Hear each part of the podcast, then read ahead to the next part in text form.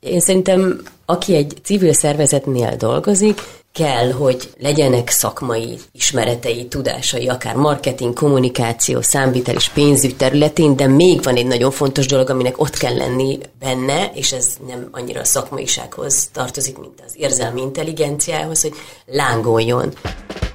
Üdvözlöm, ez itt a Concord Podcast. Egy műsor, ahol a Concord munkatársai minden héten alaposan megmondják véleményüket pénzről, gazdaságról, politikáról és mindarról, amit egy Concordos nem hagyhat szó nélkül. Hogyan legyen profi a non-profit, és hogyan kezdje el a saját ügyét. Tartson velünk! Blogcikkeinkben és podcastjainkban nagyon sokat foglalkozunk gazdasággal, tőkepiacsal, cégekkel, ezeket vezető emberekkel és néha politikával is. Érdemes azonban szétnézni időről időre azokon a területeken is, ami kimarad mind a non-profit szektor, csak úgy, mint az állami szerepvállalás érdeklődési köréből. Ez az alapítványok világa. Ebben a műsorban két alapítvány vezetőjével beszélgetünk a napi feladataikról, működésükről, céljaikról, örömeikről és esetleges nehézségeikről. Forgács Fábián Sára az Amigos a gyerekekért alapítványt, míg Kovács Henrietta az Autisztikárt alapítványt vezeti. Én Vidovszki Áron vagyok, a Concord lakosság üzleták vezetője. Szia Heni, szia Sára! Sziasztok! Sziasztok! Szerintem mindkét alapítványt egyre többen ismerik országszerte is, azonban mégis kezdjük azzal, ki mit csinál pontosan. Mivel Heni, félig meddig te otthon vagy nálunk, ezért Sára, te vagy a vendégebb, ezért nézzük előbb az Amigoszt. Mit csinálnak az Amigók? Ha egy szóval el kell mondanom, akkor barátkoznak. Kicsit bővebben Alapvetően az a cél, és az a misszió, hogy amikor egy gyerek kórházba kerül, akkor ne legyen magányos. És ennek rengeteg sok leágazása van, és hogy hogyan tudunk mi segíteni. Alapvetően egyetemisták vagyunk, akik kórházba járnak, és a gyerekekkel haverkodnak, barátkoznak, nyelvet tanítunk, tanulunk együtt a gyerekekkel, nem hivatásos nyelvtanárként, és játszunk borzasztóan sokat. És hány éve kezdtétek? Hét éve. Most volt a hetedik születésnapunk, akkor még egyetemista voltam, még akkor kezdtem el, és hát rájöttem, hogy a pénzügy számítel szakra járok, akkor nem leszek orvos.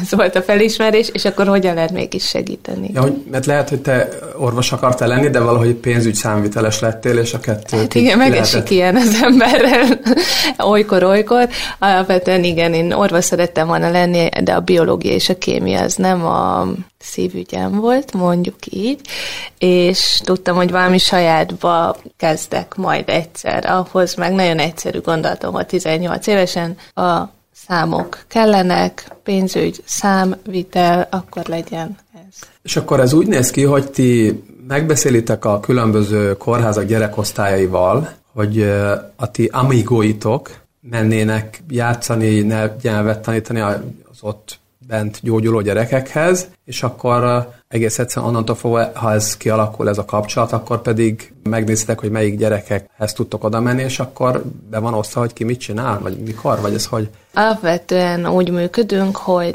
egy kórházba egy elköteleződés az nem annyira egyszerű, mert ha mi egyszer azt mondjuk egy kórháznak, hogy mi innentől kezdve járunk, akkor az azt jelenti, hogy a fél év elején megbeszélt napokon, legyen ez kedszerda csütörtök, vagy valahol csak kedd és csütörtök, mi mindig ott leszünk, és nem tesszük forrástól, energiától, bármitől függővé ezt, hanem akkor az a terv, hogy amíg ránk szükség van, addig számíthatnak ránk. Úgyhogy egy kórházban való bővülést, ezt alapvetően azért egy fél éves előkészítés előzi meg.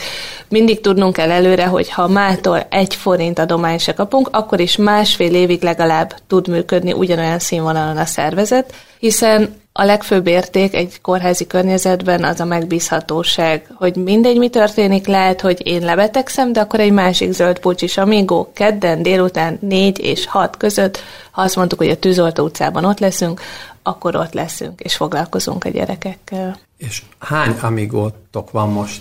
Most több mint 150, és 10 kezdtük, 10 barátom és én, és azóta már 5 városban működünk, Pécs, Szombathely, Szeged, Debrecen és Budapest, illetve 14 kórházban. És szerinted mi a legnagyobb érték abban, amit csináltok?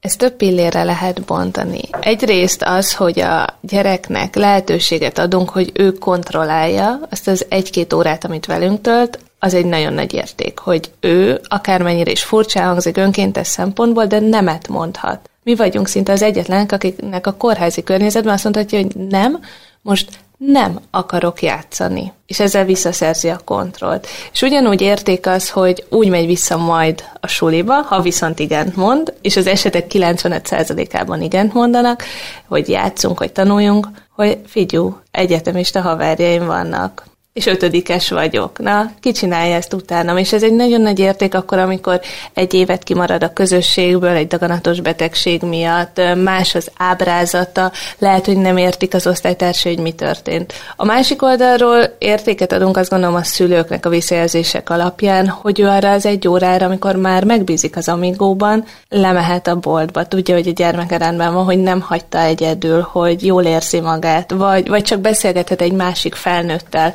kötetlenül. Ugye félig gyerek az amigó, játszik a gyereke, de félig felnőtt, ott van szülő mellett, és hát a jövő tudatos felnőttjeit neveljük azzal, hogy az egyetemistákra hat ez az egész, és, és ők úgy nőnek fel az egyetemi környezetből majd kilépve, hogy a társadalmi felelősségvállalás egy alapvetés nekik. Világos, és akkor hány éves gyerekekkel foglalkoztok? Tehát ki a legkisebb, aki mellé már amigos volt, oda mehetett, és ki a legnagyobb? Volt már olyan, és itt az érintettek között így kihagytam egy nagyon fontos szereplőt, a kórházi dolgozókat, hogy sokszor nekik is segítség, hogy ott vagyunk, mert volt olyan, hogy egy karonülőt adtak a kezünkbe, és azt mondták, hogy ő egyébként egy állami gondozott gyerkőc, és most azzal tudunk segíteni, hogy egy órácskára lefoglaljuk, és dajkáljuk, és, és figyelünk rá. De olyan is volt, hogy érettségre készítettünk fel 18 éves nagylányokat és nagyfiúkat. Úgyhogy gyakorlatilag a szinte a újszülöttel még ugye soha nem találkoztunk, hiszen ez egy másik osztály, de onnantól, hogy egy gyermekosztályra bekerül egy gyermek, mi mindenkivel tudunk foglalkozni. Henni, ti is gyerekekkel foglalkoztok, de valahogy teljesen más rendszerben. Az autisztikártól mit kell tudni? Az autisztik árt én remélem, hogy a befogadó közönség is azt fogja gondolni, és érzi, amióta ismer minket, hogy egy ajándékot adunk, az autizmus világát adjuk ajándékba a minket támogató és a hozzánk közel kerülő embereknek, azáltal, hogy van 11 olyan alapítvány ma Magyarországon, akik lakóotthonokat működtetnek, és az autisztikárt szerint az ő munkájuk annyira zseniális és hiánypótló, hogy mi eldöntöttük ezt 2007-ben, hogy ilyen alapítványokat fogunk támogatni. Gyerekek, igen, ahogy te is mondod, Áron, de azért ők a 16. életévüket már betöltötték, és ezekben a lakóotthonokban élhetnek életük végéig, ami lehet hosszú. Tehát lehet 40 év, 50 év, 60 év, hiszen ugye ők nem betegek, hanem az autizmus spektrumán élnek, ami rendkívül széles spektrum, egészségesek. Tehát vannak, vannak betegségek, persze meggyógyítható, az az autizmus nem meggyógyítható, tehát ezáltal hosszú életet is élhetnek. És ezek az alapítványok tulajdonképpen vállalták azt a nagyon fontos feladatot, hogy a, a szülőktől elfogadják a gyerekeiket. És hoztak a szülők is egy nagyon komoly döntést, egy nagyon értelmileg nagyon, érzelmileg inkább így akarom érzelmileg nagyon intelligens döntést, hogy ez, a gyerekeiket ezekre a lakótthonokra bízzák. Hiszen mi, akik szülők vagyunk, neveljük ugye a gyermekeinket, egyengetjük az útjukat, de ilyen 16 éves korukig tudjuk ezt tenni nagyjából, utána már ami bement, az bent van, de nagyon utána már nem tudsz beleszólni. Akkor ő már tudja, hogy mit akar fölvenni, kivel akar csajozni, kivel akar pasizni, hova akar menni, mennyit akar inni, te meg ott vagy mindig a háttérben és segítesz, fölkarolod. Na ők nem így élik az életüket, hanem őnekik már folyamatosan azon kell gondolkodni, hogy mi lesz, ha én nem leszek. Tehát ki fog az én manómra, aki autizmusában súlyosan érintett, vigyázni. Nem terhelhetem a másik gyerekemet, nem terhelhetek rokont, mit csinálok? És akkor, és akkor jön az a döntés, hogy valakire rá kell bíznom.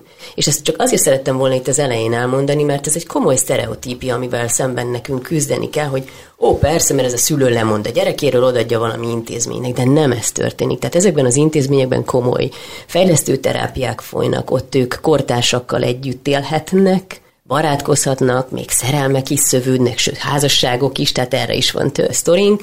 Úgyhogy ez egy komoly bizalmi helyzet, ami, ami tulajdonképpen kialakul a szülő és a lakóotthon között, valamint a lakóotthon és az autisztikárt között. Közben mondtad, hogy 11 lakóotthont támogattok. Ebben a 11 lakóotthonban összesen hány nagygyerek, fiatal, fiatal ember, fiatal hölgy él? És mennyi lehet azoknak a száma, akik egyébként szívesen bejönnének még ezekbe az otthonokba? Tehát hogy nézzünk ki autizmus számokban Magyarországon? Hát, cirka 250 fiatal él, vagy nyer támogatást ezekben a lakóotthonokban, ebben a 11 lakóotthonban, mert ugye van támogatott lakhatásról is szó, ami ugye azt jelenti, hogy ők akkor egy kicsit a spektrumnak arra a szélére, vagy nem is tudom, pontjára esnek, akik az önálló életvitelhez közelebb vannak, tehát ők egy ilyen mentorprogramot kapnak, segítik őket a hétköznapjaikat kezelni, de mégis annyira nem fejlettek, hogy tényleg egyedül legyenek, hanem egy ilyen gondnokság alatt vannak kvázi és vannak olyanok, akik bent laknak folyamatosan. Tehát az ő számuk mint egy 250-re tehető. Minden évben, mikor mi a, a támogatást elosztjuk ennek a 11 otthonnak, akkor bekérünk tőlük adatokat, és az a kérdés is ott szerepel, hogy hány ember, hány fiatal van a várólistátokon, és ez iszonyú hosszú. Tehát, hogy... Tehát ennek a sokszoros, a tízszeres igen, akár? Igen, vagy? tehát ugye azt szoktuk mondani, hogy minden századik ember érintett autizmusban. Tehát ugye nincsenek egyértelmű számadatok arra, hogy mégis akkor hány ember konkrétan, mert nincs mindenkinek diagnózisa, tudod. Ma már azért van, tehát ma már a diagnózist időben fölállítják, de azért nagyon sok ember él közöttünk, aki ott van a spektrumon, de mondjuk nincsen diagnózisa. Na de az a lényeg, hogy sokkal több lakótthonra lenne szükség, háromszor, négyszer ennyire, tehát hihetetlen hosszú a, a várólist, és ugye azért is nehéz bekerülni, még talán erről is érdemes beszélni, mert hogy ott azokban a lakóotthonokban már kialakul valamiféle ilyen úgynevezett mondjuk harmónia. Tehát őnekik együtt kell dolgozni, együtt kell létezni, és hogyha ez megborul azért, mert jön egy új lakó, aki nehezen tud integrálódni, mert, mert nem tudja megszokni azt a közeget, akkor, közeget, akkor borul ez az egyensúly, és akkor lehet, hogy sajnos a lakóotthon vezetőjének azt a döntést kell hozni a szülő felé, hogy ne haragudjon, nem tudom befogadni, mert akkor itt a másik 14 ö, bentlakó is ö, megborul. Tehát ez az autizmusnál nagyon fontos, hogy mindig ilyen amit szerintem ti is tudtok, és a hallgatók is, hogy nekik nagyon fontos az, hogy mindig ugyanolyan környezetben legyenek az ismétlődés, a, a, a megszokott helyzetek, fények, hangok. Ha változás van, akkor őket fel kell készíteni. Tehát mi, akik az autisztikárnál dolgozunk, és van lehetőségünk arra, hogy meglátogassuk a lakóton, az érkezésünk előtt is felkészítik az otthon lakóit, hogy akkor most érkezünk, és küldünk fényképet, és a többi. Tehát, hogy hogy ez nehéz, szóval sokkal több lakótthonra lenne szükség, és hát a meglévőknek is sokkal nagyobb támogatásra. Na most azt ugye Sára, te is mondtad, meg Henny, te szavaidból is egyértelműen kiderül, hogy az egész támogatásban a legfontosabb az, hogy kiszámítható és fenntartható legyen, azaz innentől fogva gondolom mind a kettőtöknek, ha megvan, hogy ott most már nálatok 150 Amigo van, nálatok 11 lakótthon, akkor azt minden évben azt az adott támogatást, amiben ezt kerül föntartani, azt meg kell szerezni. És ki hogyan próbálja megszerezni a támogatásokat, vagy kinek mi erre a, az eszköze, vagy az eszköztárában. Ugye nektek elég speciális, Heni, ezzel a művészeti vonallal. Igen, igen, igen, hogy ugye azzal, hogy van 11 gyermekünk, így szoktuk mondani a lakóotthonok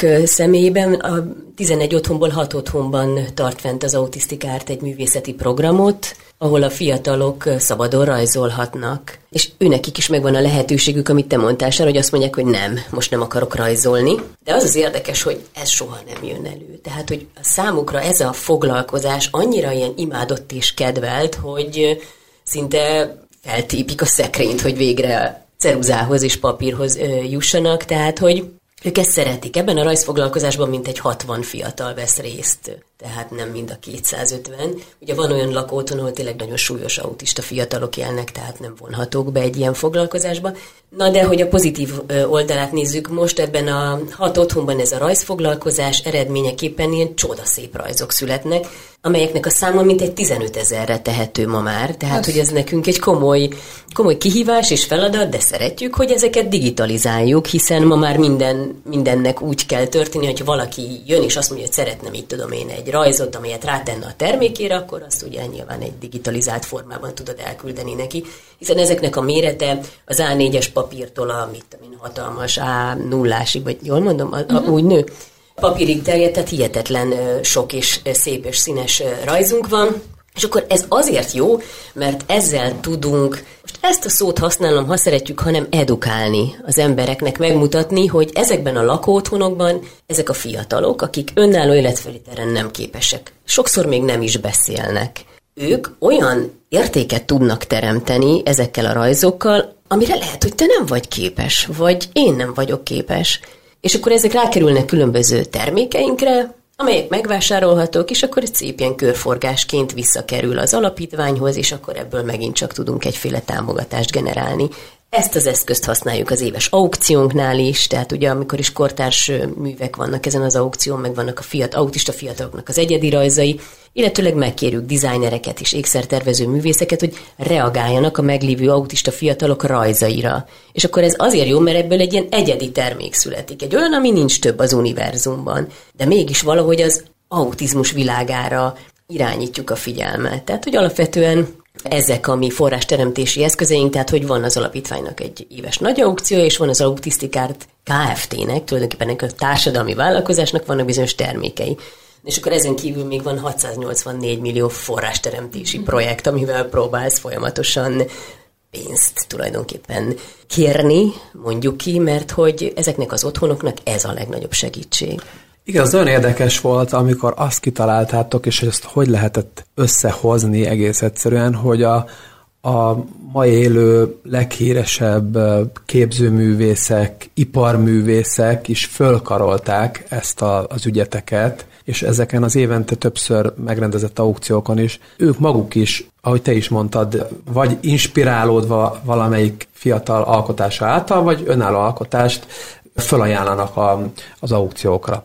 Ha mögé picit mögé néznünk, engem ez nagyon érdekel, hogy ez hogy alakult ki, vagy ez, mert ez ilyen magától értetődőnek tűnik, de azért szerintem ez biztos nem volt az, hogy... Szerintem az elején, amikor ez elindult, hogy ugye a, a civil szervezetek csináltak ilyen jótékonysági aukciókat, akkor ez még ilyen nagyon szexi volt. Most is az, de akkor még egy ilyen ismeretlen terület volt, és, és, és akkor tényleg az volt különösen számukra az izgalmas, hogy, hogy tényleg bekerülök egy olyan világba, amivel segíthetek. Ma is rendkívül lelkesek, és velünk vannak, és hogy ugye elhangzott az előbb, hogy azért ők inspirálódnak. Tehát oké, a képzőművészek nem, ők felajánlanak egy már az ő alkotásaikban egy meglévő műalkotást, az ugye egy más kategória.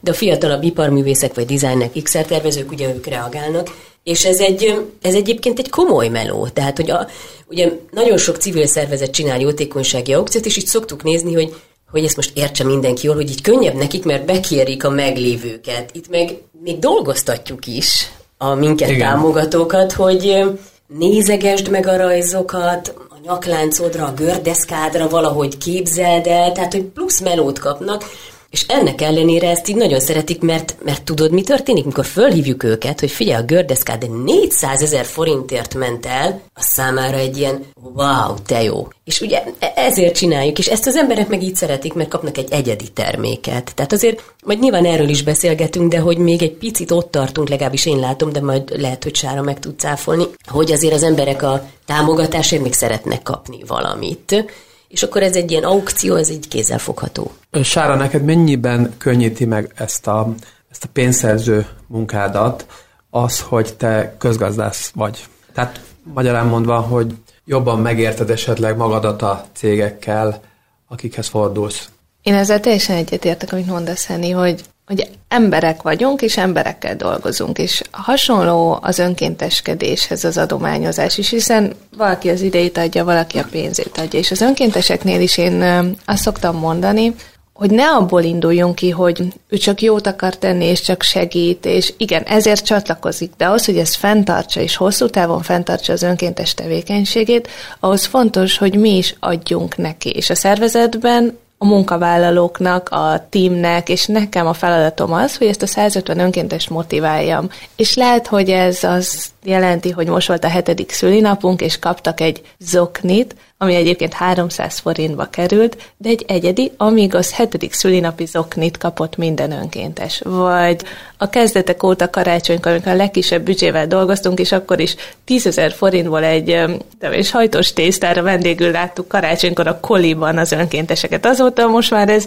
nagy számoknál kicsit máshogy működik, de lényeg a lényeg, hogy, hogy akkor tud adni, hogyha ő is töltekezik. És az adományozásnál is arra szoktunk figyelni, ugye az gyakorlatilag a forrásteremtésnek, meg a fenntarthatóságnak a csúcsa, amit, amit ti csináltok, ahol van egy önálló bevételi láb, és, és az Amigos is törekszik ebbe az irányba. Mi egyelőre még a támogatásért nyújtott ajándékok az egyik, amiben gondolkodunk kampányokban. És ezek a kampányok, amivel meg tudjuk szólítani a fiatalokat, most jön majd a karácsonyi zokni kampányunk.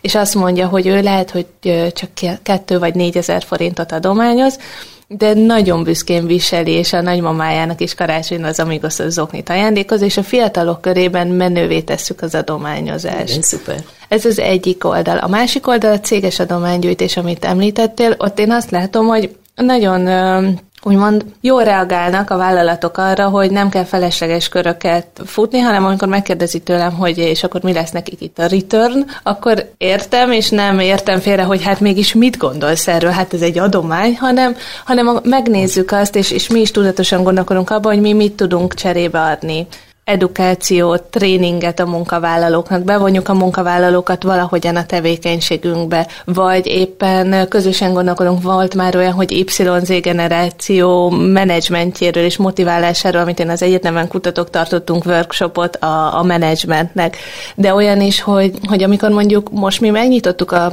foglalkozásainkat, az online foglalkozásokat a beteg gyerekek mellett hátrányos helyzetű gyerekeknek is. És itt lehet olyan, hogy mondjuk egy nagy termelőcéggel dolgozunk együtt, és ő nekik a munkavállalóik egyébként érintettek tudnak lenni a mi programjaink által, és be tudnak valamilyen jól skálázható programba, mint például az Amigos kihívások csatlakozni, ahol nekünk nem plusz energiés erőforrás az, hogy egy vagy tízezer gyerek van a programban, ők viszont nagyon értékelik azt, hogy bevonjuk a munkavállalókat.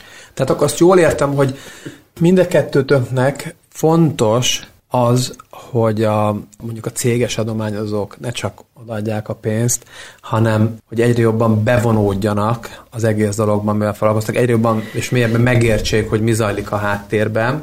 Ha ez igaz, amit gondolok, akkor ez miért fontos? Ők is emberek, és a döntéshozók is emberek, és hogyha elköteleződnek, és ha megértik, hogy ezt miért csináljuk, és nem csak egy banki transfer, az együttműködés, akkor sokkal inkább bevonódnak, és a gondolatokkal is bevonódnak, és nekünk vannak olyan céges együttműködéseink, ahol havonta együtt gondolkodunk a támogatóval, ami nem egy riportálás, nem egy aláfölé rendeltségi viszony, hanem wow, és komolyan, és még ez és az, és akkor a jövő éves projektbe írjuk be, ú, és ott még ezeknek a gyerekeknek is tudunk segíteni, fantasztikus, és gondolkodó társakat tudunk kapni, ami egyszerűen egy hatalmas nagy hozzáadott érték. És ez egy fontos célkitűzésünk, hogy hogy meglássuk azt, hogy hol az adomány a leghatékonyabb eszköz. Például most múlt héten felhívott egy vállalat, hogy ők gyűjtenének nekünk. És egyébként hárman vannak a cégben, és hogy egy pár tízezer forintos értében gyűjtenének velünk. És akkor tovább vittem a beszélgetést, hogy egyébként ők mivel foglalkoznak, és kiderült, hogy hirdetéseket kezelnek. És innen tovább tudtunk gondolkodni arra, hogy, hogy mi nagyon örülünk neki, hogyha gyűjtenek nekünk, de van egy olyan tudásuk, ami nekünk nagyon-nagyon nagy érték lenne, és ők az idejükkel nagyon hatékonyan tudnának nekünk segíteni. És ebből elindult egy együttműködés. És én még azt látom, hogy nagyon fontos a beszélgetés a támogatókkal, és sokszor mondhatni, hogy az edukáció szót talán nem annyira kedvel, de hogy, hogy nekünk is fontos türelmesnek maradni, amikor viszont valaki azt mondja, hogy én adok x forintot, viszont az érték, amit én cserébe válnék vállalatként, az 4x. És ott mi is kimerjünk azért állni, hogy alapvetően fontos, hogy ez egyensúlyban legyen, hiszen ha valaki ad, nem tudom, tízezer forintot, és elvárja, hogy mi öt workshopot tartsunk a kollégáknak, akkor alapvetően a missziónkat változtatnánk, hiszen akkor már az Amigosnak a missziója az lenne, hogy a céges partnereket kiszolgálja. És ebben a beszélgetés tud segíteni, hogy kölcsönösen megértsük egymást. Világos. Tehát ezek szerint azért fontos lenne, hogy az emberek, és nem csak a céges támogatók, hanem hogy általában mindenki ne csak a pénzét, hanem az energiáját, az idejét, a figyelmét, esetleg a szaktudását is odaadja nektek, vagy legalábbis abból egy darabkát, vagy minél nagyobb darabkát. Igen, abszolút egyetértek ezzel, és ugye ez azért is fontos, én szerintem, hogy jobban bevonódjanak, és tényleg ne egy ilyen tranzakció mellett legyen pipa, mert hogy ha már adod a pénzed, az időd, az energiád, akkor egy olyan ügy mellé ad, amiről tudod, hogy az hosszú távon fenntartható, ugye, amiről már beszéltünk. És ez, ez, ez, ez így tud azzá válni, hogyha rendszeresen mellé állsz, tehát így együtt tudunk fejlődni, hogyha te ott vagy folyamatosan, és ugye minél több embert tudunk az ügyünk mellé állítani, és együtt toljuk azt a szekeret, akkor az messzebbre fog eljutni, és hogyha kátyuk vannak is, akkor, akkor utána együtt emeljük át. És ez neked is jobb, hogyha nem az az érzésed, hogy oké, adtam x ezer forintot, fogalmam sincs, hogy hova jutottak el, vagy mit értek el, de valahogy így megnyugtattam a lelkiismeretemet, tehát nem, hosszú távon kell gondolkodni, hiszen alapvetően Mindenhol ezt teszed az életben. Amikor párt választasz, akkor sem úgy gondolkodsz, hogy mit tudom én, ez egy ideig jó, hanem hogy legyen a legjobb. Beleteszek minden energiát, aztán tudunk együtt menni, ameddig tudunk. Ha sírig, akkor az tök jó, de ha itt is van ez, tehát azért is hozom be ezt, mert itt is van olyan, hogy egy idő után ez így elfárad az együttműködés, de akkor az jó. Tehát mi civilek bármennyire furcsa is, de ezt így kimondhatjuk, és ezt egyébként előbb jelezte Sára is, hogy szeretjük a nemeket. Tehát mondja ki azt, hogy nem, eddig és nem tovább, vagy nem tudok adni, mert nem tudok azonosulni az ügyetekkel, mert Ugyan felkeltetted a figyelmemet, de lehet, hogy egy olyan ügyet kell keresnem, amivel inkább tudok azonosulni. Tehát, hogy hogy a nemek jók, de tényleg az a kulcs, hogy hosszan legyünk egymás mellett, bízzunk egymásban. Tehát ő ilyenkor azt teszi, odaadja a pénzét, energiát, és bízhat bennünk, hogy mi ezt jó helyre fogjuk vinni tovább. És fordítva is, mi tudjunk bízni abban, hogy ő ott lesz, akkor is, amikor, még tudom én, megrekedünk. Világos, tehát hogyha valakinek ugye ez egy nem ez a támogatás az érdekes, akkor mondja ki minél előbb, ugye, hogy ne húzzuk egymás idejét. Ó, abszolút. De egyébként, amikor nemet kaptok, azt ez egy kudarcnak fogjátok fel, vagy jól bírjátok ezeket a kudarcokat, vagy Ö, hogy éritek meg? Szerintem, Hiszen gondolom, aki... mindenki az ugyanúgy mentek, hogy hát milyen jó az ügyünk, bíztok benne, hisztek Persze. benne. Én szerintem, aki egy civil szervezetnél dolgozik, kell, hogy legyenek szakmai ismeretei, tudásai, akár marketing, kommunikáció, számvitel és pénzügy területén, de még van egy nagyon fontos dolog, aminek ott kell lenni benne, és ez nem annyira a szakmaisághoz tartozik, mint az érzelmi intelligenciához, hogy lángoljon. Tehát kell, hogy lángolj, és higgy abban, amit csinálsz, mert akkor tudod jól kezelni a kudarcokat, mert ebből baromi sok van, de komolyan. Tehát, hogy ne titkoljuk el, tehát me- megyünk és szélszelünk, és pro- ugyanazt csináljuk, mint egy, egy, egy profi egyébként nyilván. Mész és eladod, megpróbálod eladni az ügyed, melynek eredménye az, hogy nyersz egy támogatót, vagy nem. És az esetek nagy százalékában azért nem, tehát nem jön be. De akkor, hogyha hazamennénk, és akkor mit tudom én, ott sírdogálnánk, és törölgetnénk a könnyeinket, akkor hova jutnánk? Tehát, hogy úgy vagyunk ezzel, hogy nem jött be, megyünk tovább elgondolkodunk, hogy vajon miért nem sikerült, hogy csomagoljuk be újra, vagy hogy fogalmazzunk másként, hogyan tegyük érthetőbbé. Tehát mi azért nagyon sokat tanulunk így civilek, tehát különböző pitch technikákat tanulunk folyamatosan, hogy hogy, hogy add elő az ügyedet minél rövidebb idő alatt, úgy, hogy a másiknak átmenjen, és még az érdeklődését is felkezd, és a vége az legyen, hogy na basszus, szeretnélek benneteket támogatni. Tehát folyamatosan trenírozzuk magunkat, de ott van az a láng, és ez így segít életben tartani azt, hogy a kudarcot szerintem jól kezeljük. Két szó megragadt bennem abból, amit most mondtál, a lángolás és a profizmus. És mind a kettőre külön-külön is eszembe jutott egy kérdés, ami mindkettőtökhöz szól. Nézzük először a profizmust. Tehát vagyunk-e már azon a szinten, hogy ezt elfogadja mindenki, aki alapítványokat támogat, hogy itt ugyanolyan profi munka folyik, mint mondjuk a for-profit cégeknél, és hogy ebben dolgozó embereknek ugyanúgy, ugyanazt a bért ki kell fizetni. Tehát, hogy itt nem olyan önkéntesek vannak, akik, akik tulajdonképpen az éjhalás szélén szeretnék ezt csinálni, hanem hogy, hogy ez, ez a non-profit szektornak a profi része, tehát, hogy ezt, ezt átmente már ez, hogy ez bizony pénzbe kerül. Az, hogy ti hatékonyan és jól tudjátok ezt csinálni, ez bizony pénzbe kerül, és meg kell fizetni ezeket az embereket. Ugye nem szabad általánosítani. Így van. Úgyhogy erre nagyon nehéz, nehéz válaszolni. Vannak olyan együttműködések, ahol ez egy alapvetés. És nagyon-nagyon sok olyan kérdés van, ami felmerül, ahol fényévekre állunk attól, én azt látom, hogy ez, ez egyértelmű legyen. És nem csak a fizetés terén, hanem rengeteg sok olyan kérdés van, és olyan dilemma, amivel küzdeni kell. A, én tartok egy kurzust az egyetemen, a Social Startup Management címmel, és arról, hogy hogyan legyen profi a non-profit, és hogyan kezdje el a saját ügyét. Egy, akár egy egyetemista, mert nekem annó azt mondták az egyetemen, hogy hát csak csináld, majd rájössz. Egyébként ott áll előtt a fényes karrier, és több nyelven beszélő adótanácsadó lehetnél, és akkor mondom, hogy hát jó, de hogy én más szeretnék. Na, és, és ott szoktam példaként hozni azt, hogy és egy dilemma, amin egy órán keresztül vitáznak két csoportra osztva a hallgatók, hogy ha jössz áron, és azt mondod, hogy nekem van egy vadi új Teslám, és odaadom nektek, Henni vagy Sára, legyen céges kocsitok akkor nekem mi a teendő? elfogadom és eladom, elfogadom és használom, elfogadom, vagy nem fogadom el, és keresek egy 30 éves Trabantot, mert azzal biztos, hogy senki nem szólna meg, bár ez már lehet, hogy ilyen veterán kategória.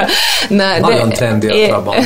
Értitek, értitek, és és ez, itt nagyon-nagyon sok feladatunk van abban, megint csak a türelmet tudom visszahozni, és az, hogy partnerileg beszélgessünk, és ezeket a kérdéseket akár én a támogatóknak is felteszem, hogy ő mit csinálna egy ilyen helyzetben. Egyébként ez egy nagyon jó példa, amit felhoztál, nem tudom, hogy ez valós vagy nem valós, de ha nem, nem, valós. nem valós, de mondjuk szóval tényleg játszunk a gondolattal, valaki azt mondaná, hogy ad egy Teslát. Hmm. Ez legyen a ti céges uh-huh. autótok, és azt mondaná, hogy még legyen rá fölmaticázva ez meg ez, mit mondanám? Először is összedugnánk a fejünket az amigókkal mert hogy nálunk nagyon fontos az, hogy bevonjuk őket a döntéshozatalba. Nem akarok ilyen áldemokráciának tűnni arról, hogy most négy vagy nyolc csomag fénymásoló papírt veszünk, erről nem szavazunk, de az ilyen hordájú kérdésekben összevonjuk a csapatot, és mindenki véleményt nyilváníthat, és megpróbálunk valamilyen közös megegyezésre jutni. De azt gondolom, hogy itt amit mérlegelnénk, az egyrészt a hatékonyság, egyrészt az, hogy szükségünk-e van autóra, mert hogyha igazából arról van szó, hogy én Zuglóból a nyugati térre Teslával járhatok dolgozni, és több fantasztikusan érzem magam, akkor azt gondolom, hogy ez nem egy szempont. De ha szükségünk van, és mondjuk ez egy olyan autó, amiben beférnek a kézműves eszközök, amikor visszük Debrecenbe, és egyébként meg tudjuk azt oldani, és kiszámoljuk, hogy mennyibe kerül ennek a feltöltése, és hol, és hogyan tudjuk tárolni, és a többi, hogy milyen konstrukciók mellett adott ez nekünk. Azt mondod, hogy kölcsön három évre, és használjuk, vagy azt mondod, hogy a milyen körökre. Látjuk mellette a pénzügyi forrásainkat, hogy mennyi tartaléka van az Amigosnak. Ha már fizetéseket nem tudunk osztani, de még Teslával járunk, az nem egy optimális helyzet, és ilyet nem követnénk el. És hogy nagyon fontos lenne, ha a végén meghozzuk azt a döntést, és azt gondolom, hogy csak azért, mert oh, ez egy Tesla, azt nem szabad non-profitnak. Ezt én szeretném tudatosan kizárni, mert azt gondolom, hogy ész érvek mentén kell ezt felépíteni, és utána nagyon fontos, hogy kommunikálni a döntést. És kommunikálni a támogatók felé, kommunikálni a nyilvánosság felé, és akár egyébként én személyesen egy nagy vízt vagy közös hogy mondjam, vitázás, vagy bármit tartanék, akár a támogatókkal is, hogy na akkor ki mit gondol erről a helyzetről, mert ez annyira extrém, de annyira jól leképezi a mindennapokat, amilyen dilemmákkal küzdünk, hogy egyébként egy nagyon jó eszköz lenne akár tényleg a donor edukációra is, úgyhogy várjuk a Tesla felajánlást. és osztozunk veletek. Igen, Henny, miatt a lángolás témára rákérdezek, mert az is nagyon érdekel. Ezzel kapcsolatban neked van valami megélésed? Igazából ugye ez a beszélgetés, amit ugye egy Sára is mondott a, a támogatóval, az őszinteség, tehát hogy el kell, el kell mondani, igen, tehát azt mi vállaljuk, vagy én vállalom, hogyha megkérdezik, hogy most tulajdonképpen ennek a támogatási összegnek, amit most én átutalok, hány százaléka megy az lakóotthonoknak. És akkor én mindig el szoktam mondani, hogy Ebből megtartunk annyit, amennyivel a mi működésünk arányosan nyilván fenntartható, mert, mert egész egyszerűen, ha nem, nem adsz bért a munkavállalóknak, aki egyébként mit tudom, 8 órában csinálja ezt, akkor az, az úgy nem megy tovább. Tehát hiába van ott van a láng, azért az kialszik egy időn. Én magam is önkéntesként kezdtem 12 évvel ezelőtt, és másfél évig toltam, de már a férjem mondta, hogy Szerintem állj meg, és mondd azt, hogy adjanak valami pénzt, mert már látom rajtad, hogy nem, nem úgy veszed föl a telefon, nem úgy szólsz, tehát hogy kellenek ezek a visszacsatolások. Tehát ezt őszintén el kell mondani, hogy igen, a támogatásból ennyi megy konkrétan a 11 otthonnak, szétosztva arányosan, és megtartunk annyit, amennyivel négy fő dolgozik az alapítványnál, a bérét ki tudjuk fizetni. Már picit átebesztel a lángolás kérdésre is, és az, azt szeretném megkérdezni mindkettőtöktől, hogy mennyire probléma nálatok személyesen is, meg egyébként a csapataitokba, akikért feleltek, a kiégés problémája. Mert nyilván aki lángol, már pedig ezt úgy látom azért ezt a típusú munkát nem lehet lángolás nélkül végezni, ott azért bekövetkezhet ez is. És mit tesztek az ellen, hogy ez ne alakuljon ki? Hogy... Dicsérünk, sokat dicsérünk, beszélgetünk, véleményt kérdezünk, bevonunk döntésbe, és tényleg állandó párbeszéd van. Ha meg egyébként van olyan, hogy nem működik, és, és elmúlik a, a láng, de lehet, hogy akkor nem is volt már, nem tudom, nem volt olyan, olyan szinten, ami, ami ez hosszú távon fenntartató lenne, akkor van, van olyan, hogy itt is, tehát mind, mind, mindenben, ez is egy ugyanolyan munkahely, akkor elválunk egymástól, hogyha ez így nem működik. Tehát most így a, az autisztikátnál is elég sok hölgy jött és ment, hölgy, ezért mondom, hogy mindig nőcik vagyunk, de tök, tök, tök jó lenne pasik is lenni. most van egy pasi. Jaj, de jó. Igen. Egyébként pont most felvettem szeptemberben egy fiatal lányt, és amikor így leültünk beszélgetni, akkor én éreztem rajta tényleg ezt az erőt, meg és mondtam is, hogy jó, hogy ilyen lánggal, már ezt annyiszor mondom, de lánggal vagy, mert igazából egy pasit kerestem. Mert hogy tényleg olyan jó lenne, tehát szerintem a férfiaknak is jól áll ez nagyon, és ez egy, egy ilyen, úgy, úgymond így a támogatók számára is egy ilyen kuriózum lenne, ha végre egy ilyen, mit tudom én, adománygyűjtő beszélgetésen egy, egy, egy fiatal, vagy nem fiatal, középkorú, vagy akár idős úr jelenne meg. De egyelőre többen vagyunk nők, de szóval komolyra fordítva, tehát ha nem működik, akkor elválunk. Tehát ugyanúgy ez, ez, ez szerintem benne van. Ezt hamar érzed, hogyha már nem úgy veszi fel a telefont, már nem úgy örül egy rendelésnek, vagy nem is örül egy rendelésnek, hanem nem tudom, csak a macerát látja benne, hogy be kell csomagolni, nem tudom, 38 üveg mézet, meg, meg nem tudom. Az alapítványi munkát egyébként le lehet tenni este ötkor, vagy fél hatkor, vagy kinek mikor, vagy az úgy benned van végig? Ez egy jó kérdés. Lefekvésig, és aztán ezzel kelsz, ezzel fekszel. Én megéltem azt is, amikor hajnali ötig volt bordgyűlésünk, csupa egyetemistával, és és a legjobb dolog volt, ami történhetett velünk, hát annyira menőnek éreztük magunkat, hogy hú, itt vagyunk a kapusz és pulcsinkba, és olyan Igen. itt az első iroda, ahol itt lehetünk, és mint egy igazi startup, és akkor hajnali öt, és uh, hazamentünk lefürödni, és nyolcra jöttünk vissza, és felvételiztettünk, és közben uh, azért ne csináljunk úgy, mintha az egyetemista nem fogyasztaná egy pár pohár bort, és, és egy hatalmas nagy De az rendben volt. is van így szerintem. Hát persze. És, és megéltem azt is, amikor, amikor a férjem mondta, hogy Sárika, te már egy férjes asszony vagy, kérlek egyébként, és van hét munkavállaló a csapatban, nem kell az összes Amigo estre elmenni és az egyetemistákkal bulizni, egyébként van köztetek lassan tíz évkor különbség, nyugi, és hát ezt nem gondoltam volna, hogy ez valaha ezt hallom, és... Rosszul esett? Hát, akkor hogy esik az embernek. Na, de viccet félretéve, a, ami például nekem egy kihívás az az, hogy az Amigos azzal együtt cseperedett, ahogyan én is első éves egyetemistából pályakezdő munkavállaló, aztán pedig már akár tapasztalata bíró, vezető lettem. És az Amigosban én azt mondtam, amikor három éve működtünk, és az első munkavállalónk volt egy tanácsadónak, hogy figyelj, Csuti, hidd el, nálunk az jól működik, hogy egy évig választjuk ki a munkavállalókat, mert az amigók is egyébként általában két évig vannak. Itt, ugye 22-3 évesen az egy év az borzasztóan sok időnek tűnt, hogy így ő milyen rendes, hogy egy évre elköteleződik, nem, nem másban gondolkodtunk. És mondta nekem, hogy Sára, biztos vagy ebben? Érveltünk, stb. De lángoltam, és mondtam, hogy nem, nem, nem, ez így. És ugye a, a fiatalkori lángolás, a non-profit lángolással együtt, az azért egy nagyon durva dolog. Igen. És nálunk nagyon sok pályakezdő, vagy nem is pályakezdő, hát még egyetemre járó munkavállaló van ahol ez a kettő összecsúszik, és lángol, mert az első munkahely, ahol bármit is járt, és lángol, mert non-profit. És ez a kettő együtt azt gondolom, hogy nagyon veszélyes. És látjuk azt, hogy amit jónak tartottunk eleinte, hogy egy évig vannak munkavállalók, ahogyan nő a szervezet, hát értem, hogy miért mondta akkor a, a tanácsadónk, és mondtam, hogy jó, miért nem hallgattam rád. Most Aha. már nagyon nagy szükség van arra, hogy hosszú távon megtartsuk ezeket az embereket. Szükség van arra, hogy amit mi még nem tudtunk megugrani, és most nagyon dolgozunk rajta, hogy egy pályakezdő versenyképes fizetést tudjunk adni, és ne menjen el a Big Fourhoz és máshova dolgozni, hanem mondja azt, hogy, hogy itt kezdi el a pályáját, mert az egyetemi fizetés az más, mint a pályakezdő. És ehhez például az jutott eszembe, hogy, hogy még a céges támogatások kapcsán sokszor abban gondolkodunk, meg én ahogyan alapítványok fejlesztésével is foglalkozom, így hobbi szinten mondjuk így, ott nagyon sokszor még ebben a klasszikus pályázok, pályázatot kapok, forrás kapokban gondolkodnak. Nagyon sokszor veszem észre például vidéki alapítványoknál, hogy ez az alapvető csapás irány.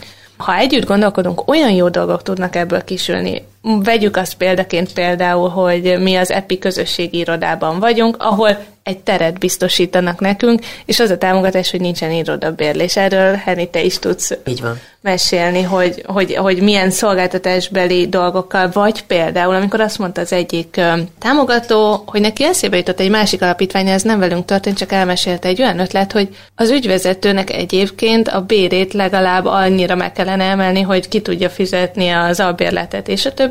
És azt mondta az alapítványnak, hogy hoz még két olyan be- embert, mint én, és mi hárman két évig kifizetjük a bérét az ügyvezetőnek. És hozott még kettő tehetősebb embert, és, és azt mondta ez három üzletember, hogy mi dedikáltan a bért, mert akkor nem fogja azt mondani, hogy jó, de ebből még lehetne venni plusz macit, és akkor egy kicsit kevesebb legyen a bér, és a többi, hanem ő kifizeti, ezt is építkezzetek. Szóval nagyon Szuper, sok kreatív igen. ötlet van. Az előbb elhangzott az, hogy startup.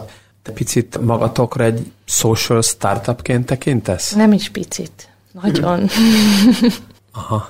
Ez mit jelent akkor? Tehát, mármint a terveid szempontjából, A vagy tervek. terveitek szempontjából. Mi Hogy nyilván a startup az növeked. A startup az növekszik, és hogy, hogy miért mondtuk ezt, láttuk, hogy ahogyan elkezdtünk ilyen nagyon fiatalon bekerülni a non-profit világba, hogy milyen gondolatok társulnak, hogy aha, hm, alapítvány, vagy egyesület, vagy civil, vagy éppen fordítva, ja, egy alapítvány. De aztán rájöttünk, hogy hát ez, ez, ez borzasztó ezt felmérni, hogy akkor ebben most hogyan is, miként megyünk bele, és milyen szóhasználatot használunk. Na jó, legyünk mi egy social startup. Social, mert hogy társadalmi célt szolgál, és startup, hogy növekszik. Mert hogy az a cél, hogy a világon egy napon minden beteg gyerek mellett legyen egy amigo, és ezt komolyan is gondoljuk, és szeretnénk nemzetközi szervezetté válni, és közben én az egyetemen ezt kutatom a Corvinuson, hogy hogyan tud egy alulról szerveződő és alulról szerveződő forrásokkal rendelkező alapítvány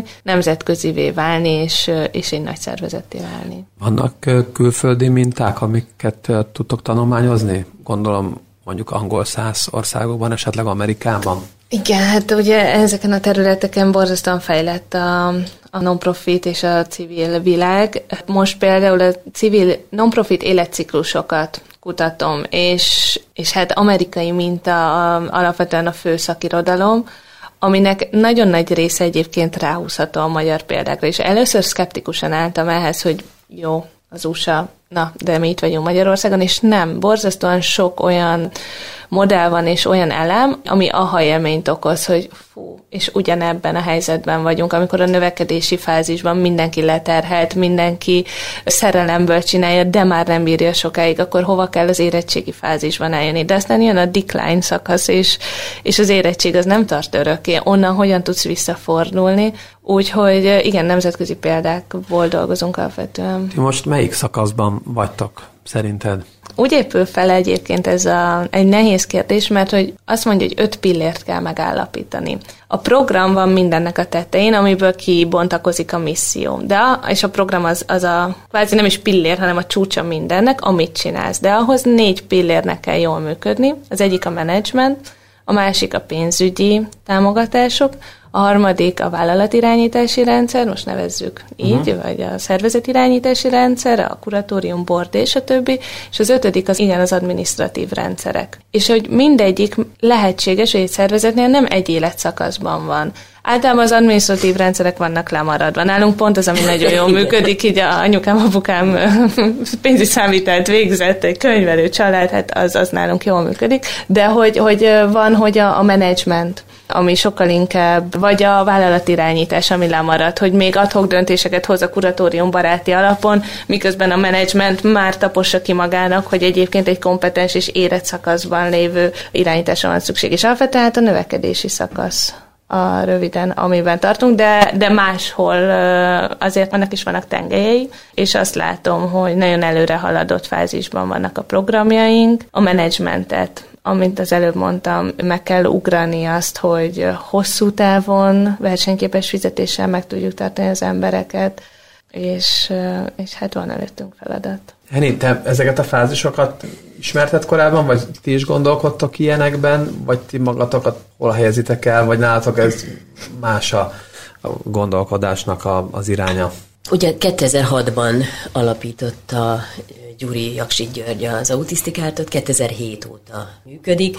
Nálunk, ami egy óriási kihívás, hogy ennek a 11 gyereknek, ennek a 11 lakóthonnak évről évre több támogatást tudj adni, mert ez az, ami a változó az ő életükben, tehát a, az állami normatíva, amit egy ilyen lakóthon kap, az az elmúlt tíz évben nem nagyon változott ennek a mértéke, tehát nem nőtt. Tehát gondolhatjátok, minden változik, minden drágul, de az állami támogatás az ugye nem nő.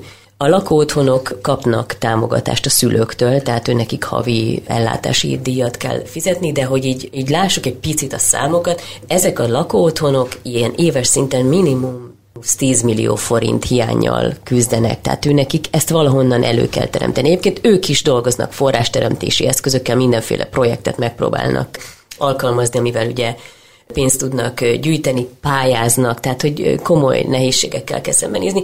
Nekünk az autisztikárnak az a kihívás, hogy ez, ez a támogatási összeg ez évről évre nőjön. A tavalyi esztendőben volt a legtöbb, amikor is 30 millió forintot tudtunk nekik utalni, de hogy így mindig mondom, tehát 11 felé kell ezt osztani, tehát így az összességében, ha megnézed, az nem olyan nagy összeg, és baromira kell, hogy, hogy ez, ezen dolgozunk, ugye ennek egyértelműen ez a cél, hogy ez, ez, ez növekedjen, ez, a, ez, a, ez az összeg, úgyhogy ezért van az, hogy én nem csinálom jól, ugye volt egy olyan kérdésed, hogy a civil hazamegy és leteszi -e. Én, én nem, nem tudom letenni, tehát nekem tanulnom kéne valakitől, hogy, így, hogy ezt így otthon már ne agyazzak ezen, de, de nehéz. De ugye az a jó, ami, amit itt Sáránál is látok, hogy végül is ott van egy kedves pasi, aki néha megveregeti a vállát. Nekem is van egy ilyen kedves pasi, aki a férjem már sok éve, meg van három gyerekem, akik, akik ezt így visszaadják folyamatosan, tehát hogy, hogy hello, de itt vagyunk mi is. Igen, tehát ezt akartam meg, van olyan, amikor azt mondja, hogy anya most már ne alapítványozza, hanem Abszolút. ránk figyelj. A középső fiam ő nagyon érzékeny mindaz, de valamiért ő így, így, így, így ki is mondja, a nagy is, de ő másként, ő így belém csíp és úgy, de a középső egyszer a születésnapomra adott egy rajzot, amin lerajzolta a, a, családot, az, az pedig úgy nézett ki, hogy akkor még a kicsi, nagyon kicsi volt, ilyen hordozóban feküdt, ott volt ábrázolva, akkor még megvolt a, az előző kutyánk, aki remegett a rajzon egy sarokban, tehát rendkívül jól adta vissza.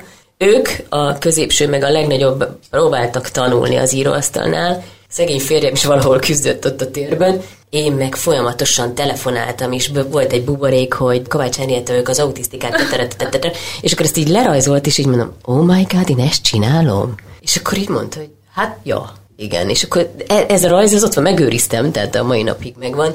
Igen, mondják. Most például lesz egy új termékünk, és akkor így hazavittem, és így letettem az asztal, és mondtam, hogy nézzétek, itt van öt új keks, nézzétek, milyen jó, mire a kis legkisebb azt mondta, hogy ezt is jobban szereted már, mint minket.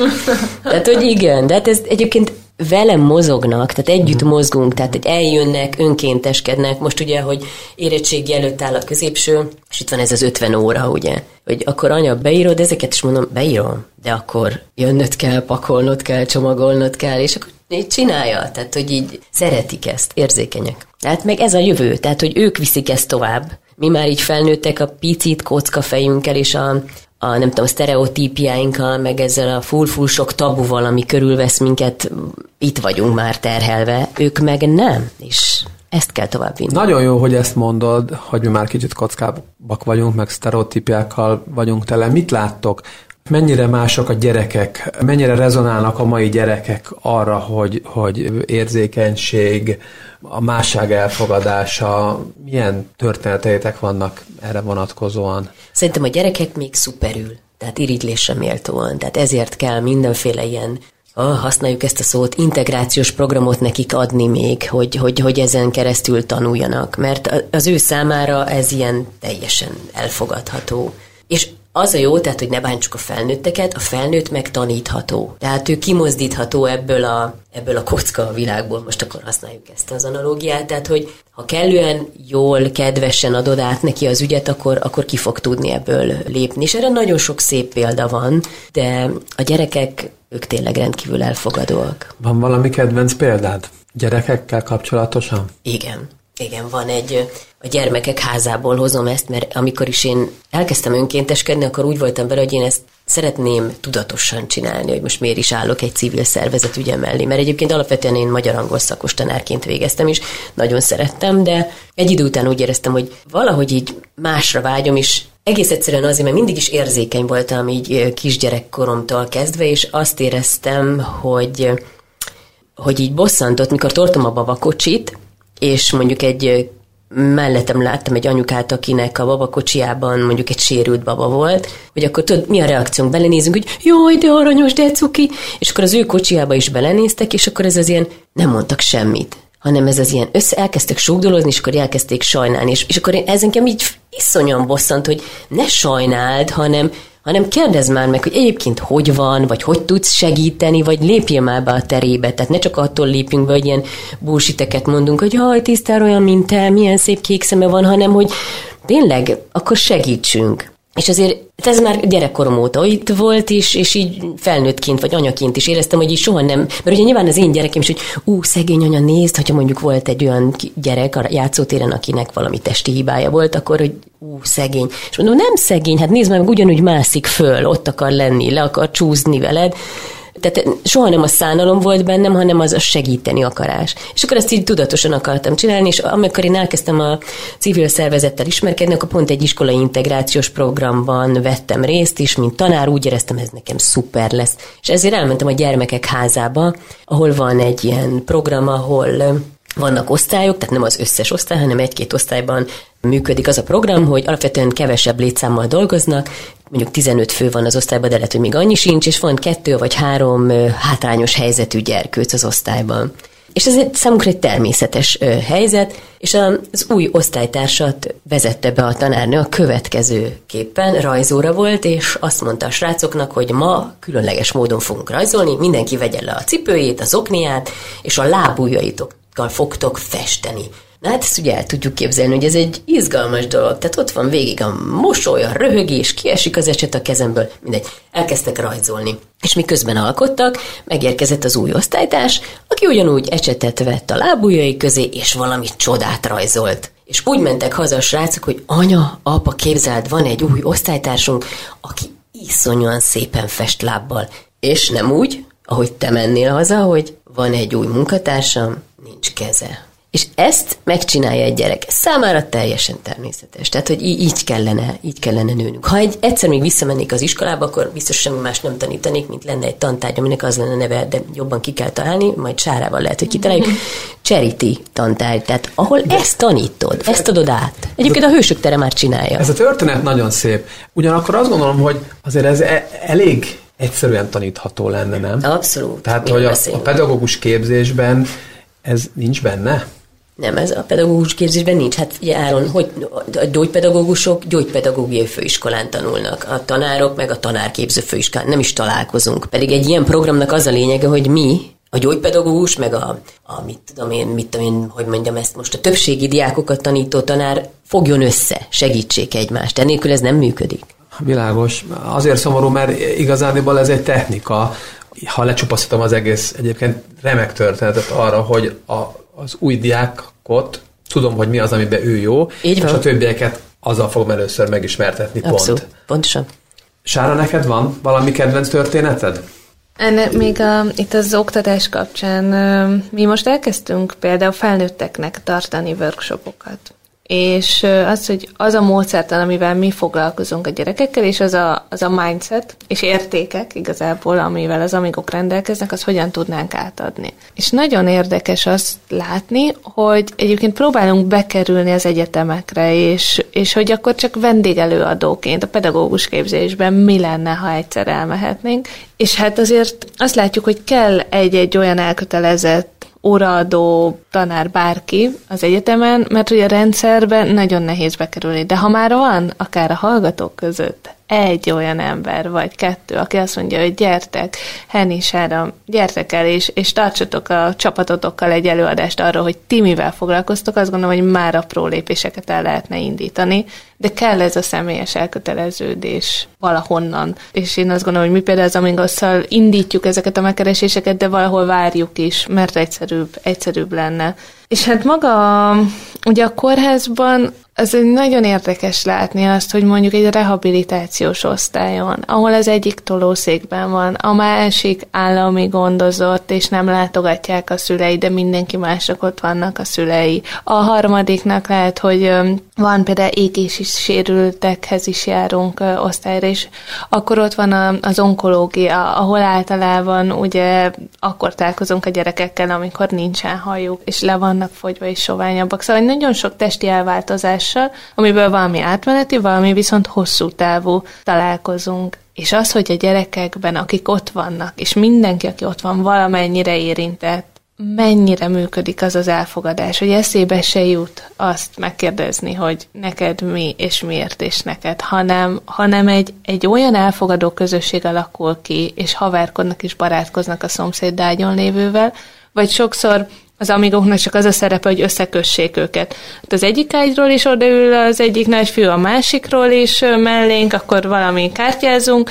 vagy társasozunk, és az amigók kijön a képből, ők viszont ott maradnak, és utána már a közösség épül, hogy egyszerűen tényleg az gyönyörű látni, és azt gondolom, hogy nagyon sokat tanítanak nekünk egyetemistáknak, akik már ugye a felnőtté válásban, már lehet, hogy még magunkra szednénk olyan mintákat, ami egyébként tudatosan nem tennénk, de mégis a tudatalatinkban, a munkavilágában, a villamoson bárhol bekúszik, és kizökkent minket, és így meglátsz, hogy hát így is lehet. Így is lehet, és én is, én is egy olyan érintett gyerek vagyok, aki visszament a suliba úgy, hogy kendőt hordott, hogy egy évig kimaradtam, és ott pedig nagyon-nagyon nagy szerepe volt a pedagógusnak abban, hogy, hogy segítsen újra integrálódni, mert a gyerekekben viszont azért nagyon-nagyon elfogadóak, de ki tud alakulni egy olyan közösség is, ahol, ahol kitaszítóak, ahol azt mondják, hogy de hát te miért nem voltál itt, nem írtál témazárót, a szüleid biztos lefizették az igazgatót, mert hogy mondjuk velem szembe ez, ez elhangzott, amikor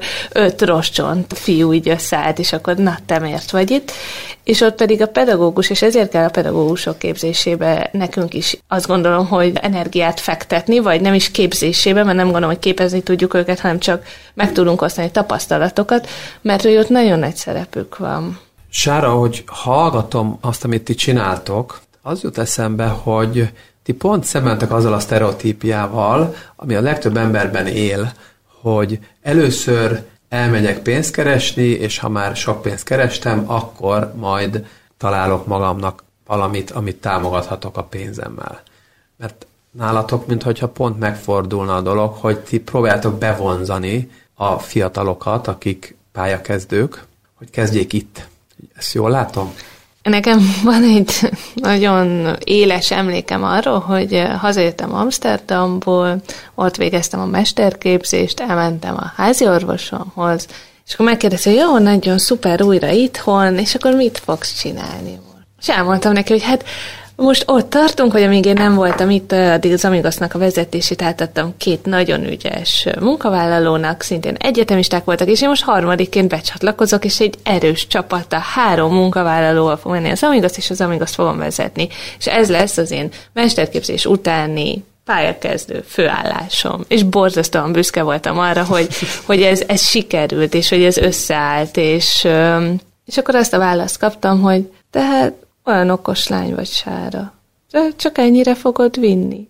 Nagyon kemény. És akkor mondtam, hogy hát akkor írjuk fel a recepteket, ne, nem, nem mentem bele egy semmilyen, semmilyen vitába, de hogy, hogy azért ez nagyon szíven ütött, és ott jött nekem például az a gondolat, hogy milyen jó lenne az egyetemre is kurzusként bevinni a közgazdászok közé és a menedzsment oktatásba azt, hogy nem csak a startupomat kezdhetem el, hanem a social startupomat is elkezdhetem csinálni. És, és hogy akkor az én életutam lesz egy személyes példa arra, hogy nagyon vagyonos, nem tudom, családi háttér és hatalmas örökség és gazdag férj, és nem tudom, mondjak-e még ilyen sztereotípiákat nélkül, és egyébként meg lehet ezt csinálni, és meg lehet csinálni úgy, hogy az ember nem, nem tudom, szokták mondani, hogy így nyóckerben, kikönyökösödött pulóverben, valami rozogat, dohos alaksorban így szerencsétlen non-profitot szenved, hanem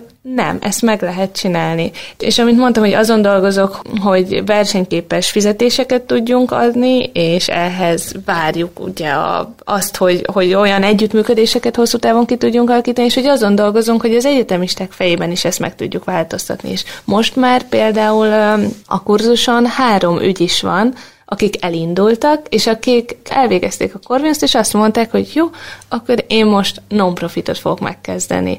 És azt gondolom, hogy ez egy hatalmas nagy előrelépés tud lenni, hogyha ezeket a sztereotípiákat eloszlatjuk, és, és nem kell ezzel várni, lehet non-profitban az elejétől kezdve működni és dolgozni, és egy, hát most ez ilyen nagyon kicses, de tényleg, hát egy sokkal jobb világot építünk ki. Ez egy tök jó üzenet. Nekem nagyon tetszik. Henny, neked milyen üzeneteid vannak? Ahogy így már el is mondtam az előbb egy pár percet, tehát amikor én azt gondoltam, hogy innentől kezdve a civil szférában fog dolgozni, ezt tudatosan szerettem volna tenni, és ez így továbbra is megvan. És mivel most már itt vagyok 12 éve, így annyira látom, hogy hogyan változnak meg az emberek fejében ezek a Hát sztereotípiák, igen. Tehát ugye sok nehézséggel kell szerintem Magyarországon egy civilnek megküzdeni, de ma már jobb. Tehát ma már nem teszik föl legalább ezt a kérdést, hogy tényleg oda megy a pénz. És mivel látom, hogy ez mennyit ad, tehát konkrétan, ha csak így nézem magamat, nekem nagyon sokat ad. Tehát eleve egy, minden nap egy olyan munkahelyre megyek be dolgozni, még ha akkor is, hogyha nagyon sok nehézség van, és így még nem állt össze a fejekben, hogy ezt hogy fogjuk megoldani, akkor is úgy be, hogy tudom, hogy valahogy megoldjuk, mert, mert olyan nincs. Tehát egész egyszerűen szereted ezt, amit csinálsz, hát ezért egy, egy ilyen szebb világot érzem azt, hogy így teremtünk, és mivel ott van a tudatosság, ezért tényleg igyekszem egy olyan csapatot kialakítani, akiknél ezt az erőt, ezt az energiát érzem, akik szeretik ezt csinálni. És akkor ez, ez a, ez a bel, belülről nézve. Kívülről nézve meg egész egyszerűen van az a gondolat, amiben én nagyon hiszek, bár ilyen nagyon naívnak tűnik, hogy itt tényleg jobb adni, mint kapni. És ezt így látod a támogatókon is. Tehát főleg akik ott vannak régóta, akik érdeklődnek és kérdéseket tesznek fel. Tehát, hogy egész egyszerűen azt szeretném én így átadni, hogy csinálja ezt más is. Mert amikor tőlem így meg szokták kérdezni, hogy na de mégis van érintettsége? Tehát vannak beteg gyerekeid? És mondom, hogy szoktak lenni beteg gyerekeim, de akkor meggyógyulnak. Tehát itt nem erről beszélünk már könyörgöm, tehát itt nem a betegségről beszélünk, de nem, nincsen az autizmusban érintett gyerekem, nincsen egy sem. Akkor, akkor most ezt tényleg miért csinálod? És akkor most már azt szoktam mondani, hogy te miért nem? Tehát, hogy te miért nem keresel valami ügyet, mert hogy jól esik, hogy így megdicsérsz, de hogy hidd el, hogy annyit ad. Csak ugye egy dologgal szembe kell nézni, hogy ez időigényes. Ugye az emberek azt szokták mondani, hogy nincs időm, mondjatok valami ügyet, talán az egy százalék bevallásánál, az könyvelőnek mondja sok ember, ha mondja, hogy írjál be valamit, de hogy ne ez legyen, hanem hogy így, hanem legyen ez is egy tudatos, és, és én egy olyan Magyarországban álmodom, hogy ez így jó, vagy Magyarországot álmodom, ahol így, hogyha beszélgetünk egymással, és ugye megbeszéljük azt, hogy te ki vagy, mi a neved, hol dolgozol, gyerekeid, hogy mint, mit tudom én, akkor, akkor arra mondatomra, hogy a, egyébként az én ügyem az autizmus, a tied mi, akkor te azt fogod mondani, hogy az enyém az amigos. És akkor erről elkezdünk beszélgetni. És akkor így látni fogják, hogy milyen jól beszélget ez a két csaj, mi lehet ez? És akkor bejön Áron, hogy ti miről beszélgettek? És akkor arról, hogy az ő ügye az amigos, az enyém az autizmus, a tied mi? És akkor erre mit fogsz mondani Áron? Hogy mi az én ügyem? Uh-huh. Addig kitalálod. Tök őszintén, egyelőre nincs ilyen saját ügyem, de nagyon nagy erővel hat rám, amit mondotok, úgyhogy lesz saját ügyem. Igen, és, és, és ezért is köszönjük ezt a beszélgetést, így most neked, hogy így lehetővé tetted, hogy beszéljünk a saját ügyünkről, hogy így átadjuk az embereknek azt, ez oké, okay, plusz idő, de megéri. Tehát annyit kapsz, hogy az valami hihetetlen is. És egyébként akinek meg nincs, azt azért szeretném arra kapacitálni, hogy legyen, mert ezek az emberek, ezek a gyerekek, akik kórházba kerülnek, akik autizmusban érintettek, akik Down-szindrómával születnek, vagy úgy, hogy nincs karja, de tök szépen fest a lábával, baromira nem tehet arról, hogy ő milyen helyzetben van az életében. Viszont mit tehetünk, hogy jobb helyzetbe kerüljön? Tehát ez valamilyen szinten ilyen, azt gondolom, ilyen egyszerű. Ez itt a Concord Podcast, egy műsor, ahol a Concord munkatársai minden héten alaposan megmondják véleményüket pénzről, gazdaságról, politikáról és mindarról, amit egy Concordos nem hagyhat szó nélkül. Heni, Sára, nagyon szépen köszönöm. Mi is köszönjük. Köszönjük.